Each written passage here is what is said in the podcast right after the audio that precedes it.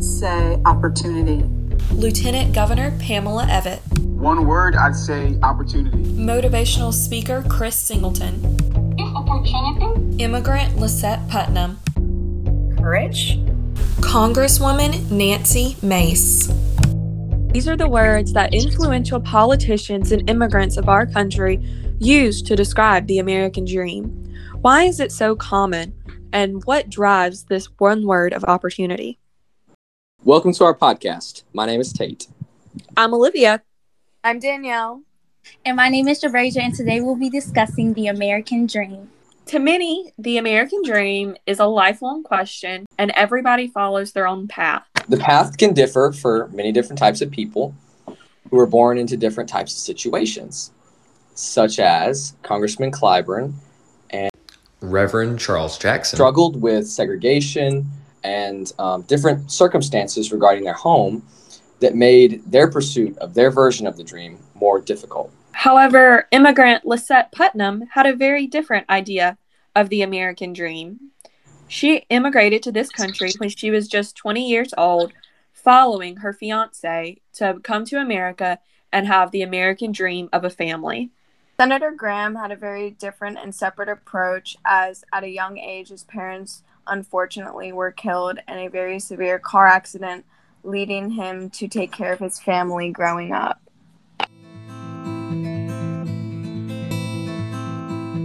Today, we would like to discuss a few questions revolved about what the American dream means to us. Yeah, so my first question today is, when interviewing all of these influential people, one of the crucial things they all said after saying that the American dream was opportunity is they all mentioned hard work. In order to have the opportunity, you have to have the hard work. Why do you guys think that is? Because frankly, every dream is different. It isn't set in stone. It's rapidly evolving and changing for every American. My own grandfather grew up poor in rural South Carolina, and it was his determination and strong work ethic that allowed him to better himself. He's similar to Congressman Clyburn to that effect. They're both men whose strong work ethic eventually allowed them to better their situations for them and for their families. Congressman Clyburn now has the keys to the Capitol. He leads the United States House of Representatives, a man who grew up poor in South Carolina.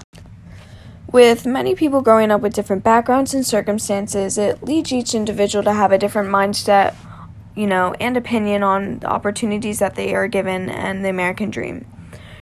In my opinion, I think hard work comes from dedication and how you strive to achieve your goals in life. Throwing a personal twist, one very important goal for myself and a dream that I'm striving for is to be a college athlete. Working hard in the gym, practicing my sport every day is what I consider hard work and dedication. Opportunity, in my opinion, shouldn't be limited to anybody, and it really isn't. It just is the matter of how much, of a work ethic and drive you have and how you reach out and you take the opportunity you are given. I feel like as a society, we all have different stories. We all come from different backgrounds. And the only way you can accomplish the American dream is through hard work. For me personally, from a family experience, my grandfather stopped his education in elementary school, yet through hard work, he has established the Corley Brother Tow Company. So to achieve the American dream, I believe hard work is a necessity. My question for you guys is, each speaker provided us with details on their unique situations growing up and later in life. How do you think that special circumstances can affect a person's pursuit of the American dream? Absolutely, Tate. I think that a person's individual pursuit of the American dream relies heavily on their upbringing and many factors that they cannot change. It was an easier approach for Senator Graham, simply being a white man in the South. However, epidemiologist Dr. Linda Bell grew up as a black woman in the South and definitely had to overcome bigger challenges to get to where she is today. Myself, being through the civil rights movements of 2020, I've had to come to the tough realization that there isn't an equal playing ground for everyone, and my generation should strive to change that. Trying to achieve the American dream while having circumstances, I believe that it will allow you to strive harder.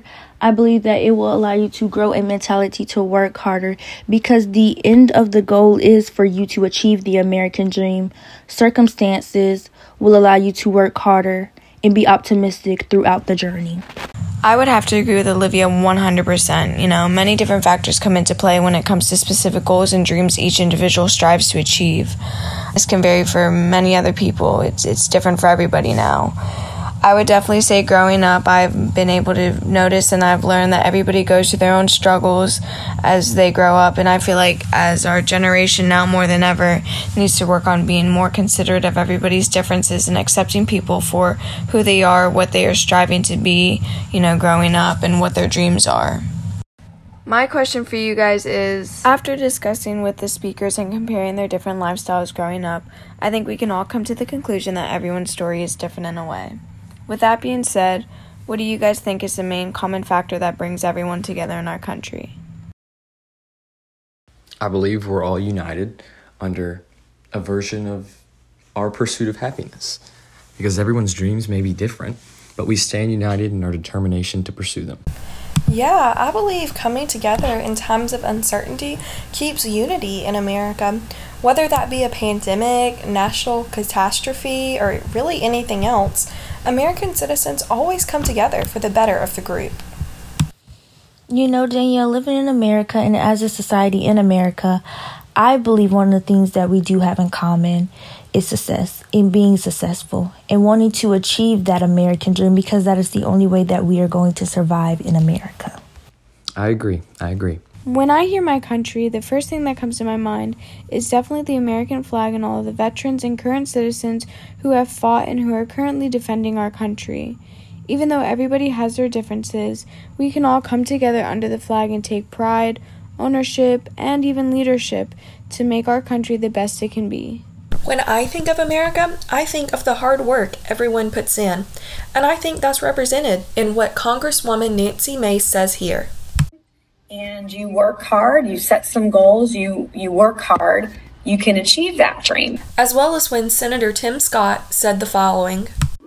A, America's an idea whose good time has come, thank God. And what I mean by that is, if you look at the concept of who we are as Americans, we are built on a dream, a vision that all men could be created equally and given certain inalienable rights, life, liberty, and the pursuit of happiness.